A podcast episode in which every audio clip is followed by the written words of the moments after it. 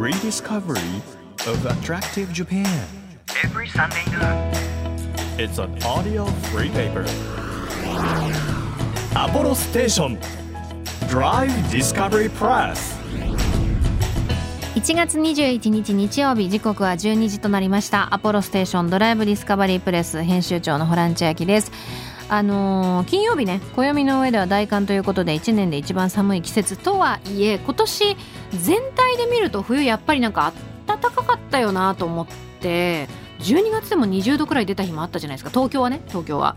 だからなんか冬に着ようと思ってた本当に真冬用のコートとか一回も着なかったものあるんじゃないかなぐらい？どうですか？なもしかももうねもちろん寒い地域もあるんですけどなんかこう慣らしてみるとやっぱり全体的に暖かかったのかななんて思いつつあの風邪などひかれないように皆さん気をつけていきましょうさあこの番組は日本全国さまざまな場所にスポットを当てて普段気がつかなかった日本の魅力を再発見していく耳で聞くフリーペーパーです皆さんにとって身近な地域からお気に入りの場所そして一度は行ってみたい土地まで毎回さまざまな特派員をお招きして魅力的なローカル情報をお届けしていくんですが今日は先週に引き続き日本の工芸の世界ということで先週はね招き猫のお話をしたんですよ。でまだまだあの生活に取り入れやすいものがありますよということで今日お話ししてくださるので中川正七商店工芸ディレクターの高倉平さんに今日もお話伺おうと思っております。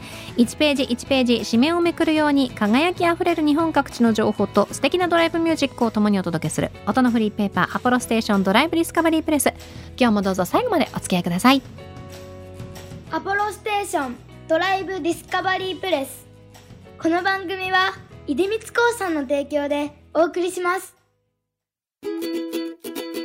耳で聞くフリーペーパーアポロステーションドライブディスカバリープレス。改めまして編集長のホラン千秋です。毎週個性あふれるゲストをお迎えしているこの番組。今日も先週に引き続き中川正七商店の工芸ディレクターでいらっしゃいます。高倉平さんに来ていただいております。よろしくお願いいたします。よろしくお願いします。あの先週は招き猫についてええ。主に伺ったんですけれども、はい。今日はあの中川正七商店さんで扱っているさまざ、まな生活雑貨の中から何をご紹介していただける感じでしょうか？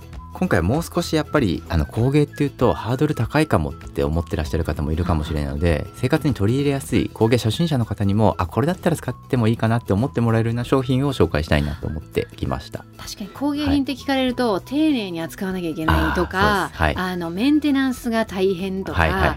なんかそういうももちろん取り入れたいんだけれども、うんうん。取り入れるには結構覚悟が必要みたいなイメージってイメージが強い。はいちょっとありますよね。そうですね、うんうんで、まあ、1個目がその最たるもので漆なんですけれども、はい漆って、まあ、日本で一番有名な工芸品といっても過言ではなくて、はいで昔から作られていてで海外では昔その漆の海外や英語訳がジャパンって呼ばれてたぐらい日本を代表する工芸品だったんですよ。えー、そうなんですか。そうなんですよただまあ現代の生活ではなかなか使いにくいっていうイメージが、うん。はい、あのあると思うんですよね。確かになんかし食器をねごはい。飯食べた後に、ええ。私なんかすごいズボラで面倒くさがりだから、うんもう結構しばらく放置させちゃったり水につけてダメなんですよね。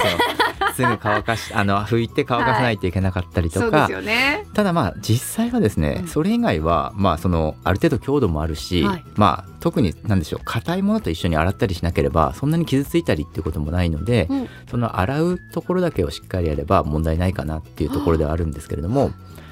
で今日ちょっとあのご紹介したいのがあの福井の越前漆器なんですけれども、うんうん。でその中でその越前片漆っていう製法で作った漆器なんですけれどもはい。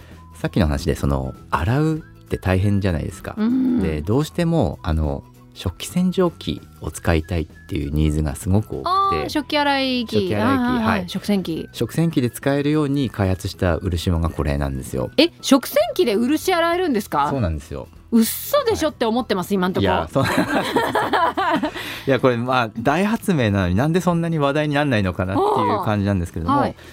やっぱりそもそもその漆が熱に弱かったりとか乾燥に弱かったりするし、まあ、下地自体が壊れちゃったりもするので、はい。絶対 NG って言われてたんですけれどもでこの福井県の鯖江市にある漆林堂さんっていうところが、まあ、あの産学共同であの研究されてはい。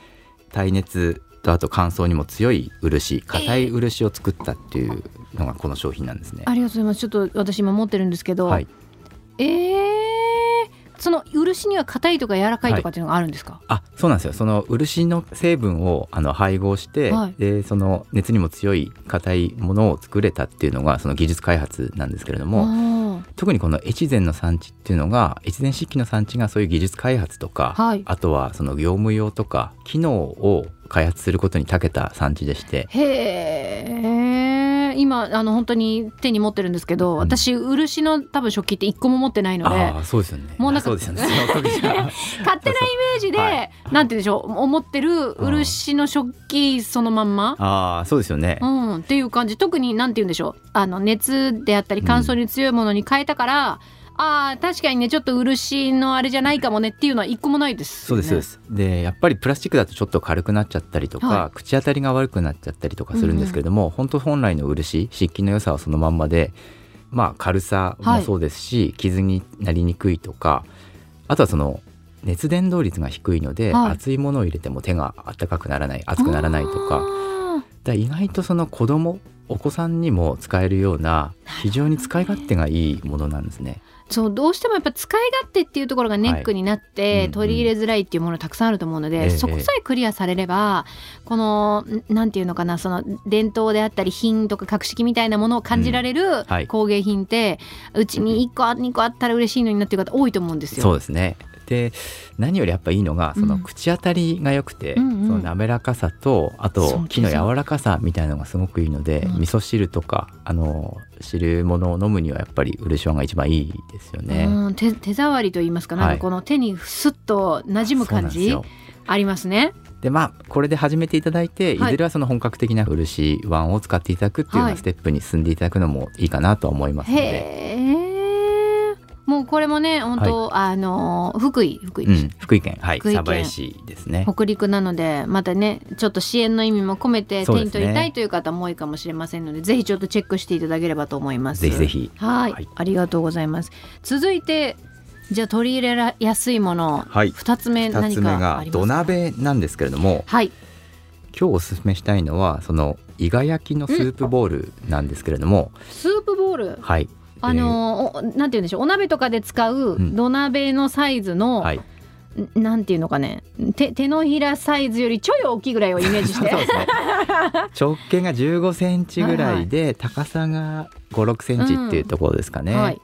でこれかわいい。茶色でこれすっごいかわい。いそう個人的にはい僕があれなんですよ、あの熱々じゃないと嫌な派でああもうもうやけどするぐらい。いやいやそこまでじゃないですけど。せっかくなんかあの料理作ったり、はい。あの美味しいもの作ったんだったら冷めるとどうしてもやっぱあの若干落ちるようなものもあるので、熱いまま全部食べたいっていうのがあるんですね。はい。ででまあこのど大きさの土鍋だと何がいいかっていうと一回火にかけるともう器自体が熱くなるのですごい持続するんですよ。はいだ例えばこれでスープはもちろんですけど煮込みとか湯豆腐とかを作ってそのまま食卓に持ってって食べるっていうことで10分15分だったうんうん。ら熱いままで食べられるっていうのが一番いいところですね。そうなのよ。なんか普通のまあいいわゆるこう調理器具って、はい。あの取っ手が取れるものとかまああるじゃないですか、うんうん。あれってすっごい便利なんですけど、はい。あのまま食卓に出すとなんか手抜きみたいなね。な感じに見られるじゃないですか。そうですね。うんうん。別に手抜いてるわけじゃないけど、はやっぱりそのまま調理してそのままこう食卓に乗せた時に、あの食器としてはい映えるものになるっていうのいはすっごいありがたいと思うんですよ。そうですよね。うんしかも、えっとやっぱ鍋で作って普通の器に移し替えて持っていくと何でしょう鍋も洗わなきゃいけないし、はい食器も洗わなきゃいけないし洗い物が2つになるんですよね。あとで移し替えた時に温度も下がるし。そうですね、はい。でこれだと1個で済むんで素晴らしい。はい、あの時短にもなるっていうのであとはもう例えばそのシチューとかつくたくさん作ったっていうのをここで温めるっていうあの小分けして温めるっていうこともできます。うーん。本当にあの釉薬のちょっとしたこう、なんていうんですか、まあ、むムラみたいなものがうんうん。本当にこう一個一個手作りなんだなっていう温かさとかになってるし、もう本当陶器というかこういうの好きな方は絶対うんそうなんですよ。いいよなって。すいませんあのホランさん持ってるのは僕の私物で。嘘でしょ？ごめんなさい。ですか？こっちはあのこっちがあの伊賀焼きでこっちあのこっちあの僕が土鍋好きなんでいろんな種類持ってきちゃったっていうだけなんですけど。紛らわしい。ごめんなさい。でも買いた買えないんですね これはああのうちでは買えないんですけど、あの他で買えます。はい 鳥取の岩井川さんっていうところで、まあうあのうちで売ってる土鍋よりも一回り大きい土うん、ちょ鍋だっと大きいったんですけど、。あびっくりした。はい私だから全部イガ焼きとして紹介されたのかと思って。ごめんなさいね。でもイガ焼きもすごい可愛いし、はいあのイガ焼きで言うと長谷園のかまどさんが大流行りして、そうですね。で私も一個持ってる。るんですけど、うんあ本当ですか？はい、ありますあります。うんだからあれで、はい。やっぱり、まあ、炊飯器は炊飯器の良さがあって、もう絶対それが好きっていう方もいると思うんですけど、はい。土鍋ならではのやっぱりあの良さもあるよねってことに気づいた方多いと思うので、そうですね。それをこうごご飯だけじゃなくて、うんうん。サイズを大小変えてみて、はい。なんかそれに合ったお料理を作るっていうのははい。楽しそう、楽しいですね。うん。うん。で実際その伊賀の産地もえっ、とまあなんでしょうね。他にも信楽っていう産地が近くにあったりとか、でまあ忍者屋敷とかお城があったりとか、あとその伊勢神宮とか奈良とか京都も近いので、その長谷園さんでその土鍋を見つつ、はい。まあそういった観光巡りするっていうのもいいかなと思ってますね。その地域丸ごと楽しむっていう。そうですね。ね。えありがとうございます、他にも何かありますでしょうか？そうですね。もう一つ、はい。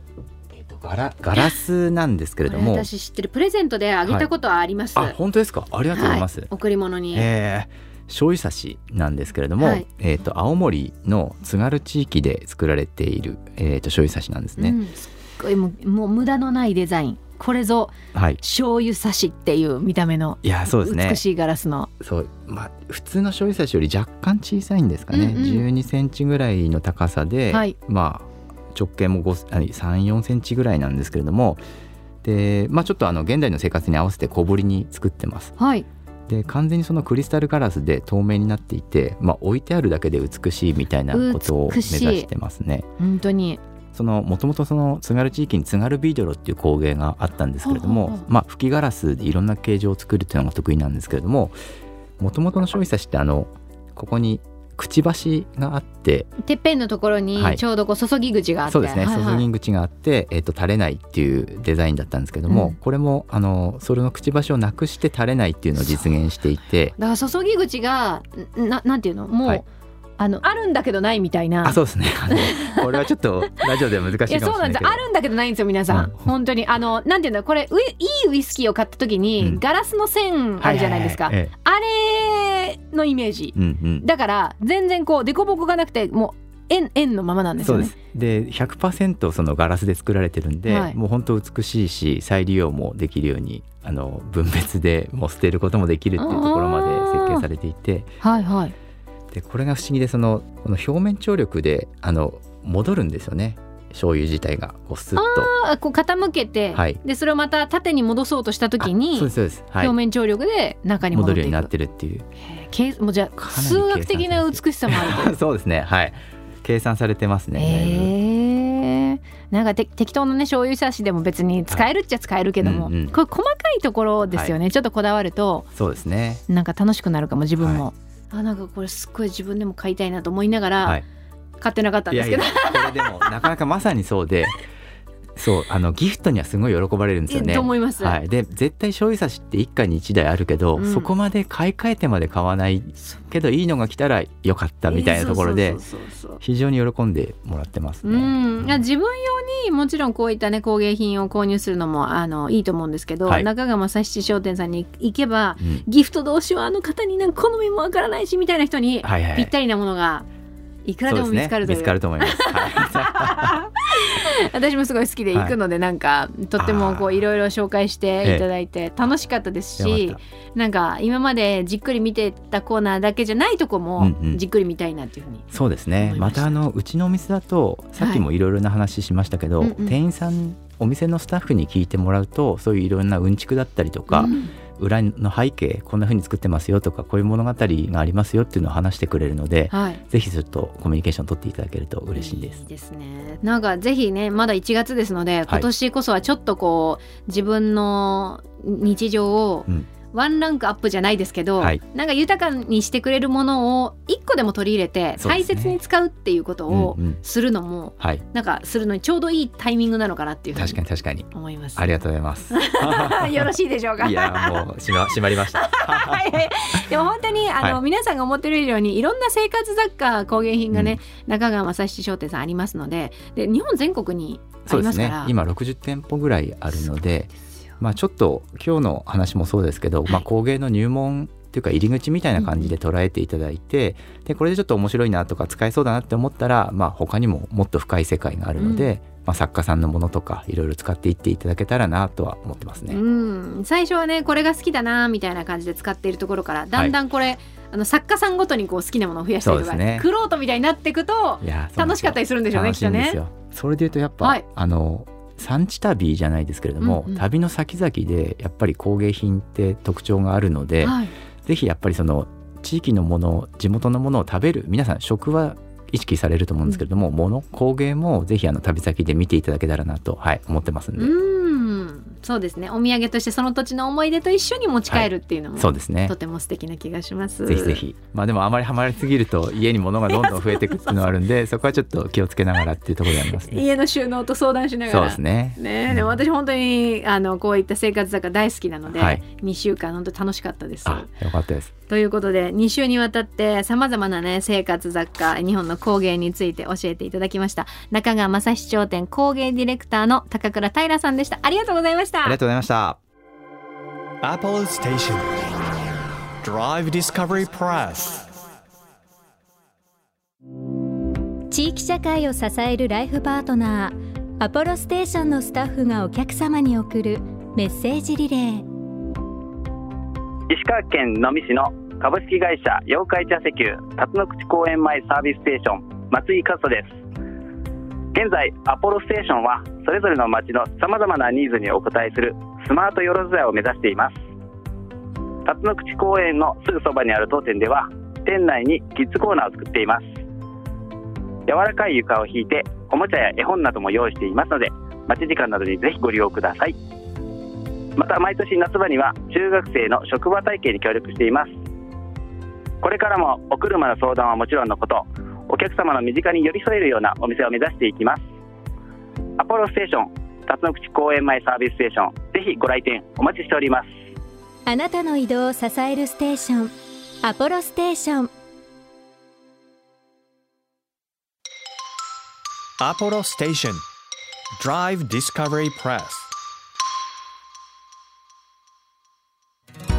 東京 FM からホラン千秋がお届けしてきました。アポロステーションドライブディスカバリープレス今日は先週に引き続き日本の工芸の世界ということで中川正七商店工芸ディレクターの高倉平さんをお迎えしました。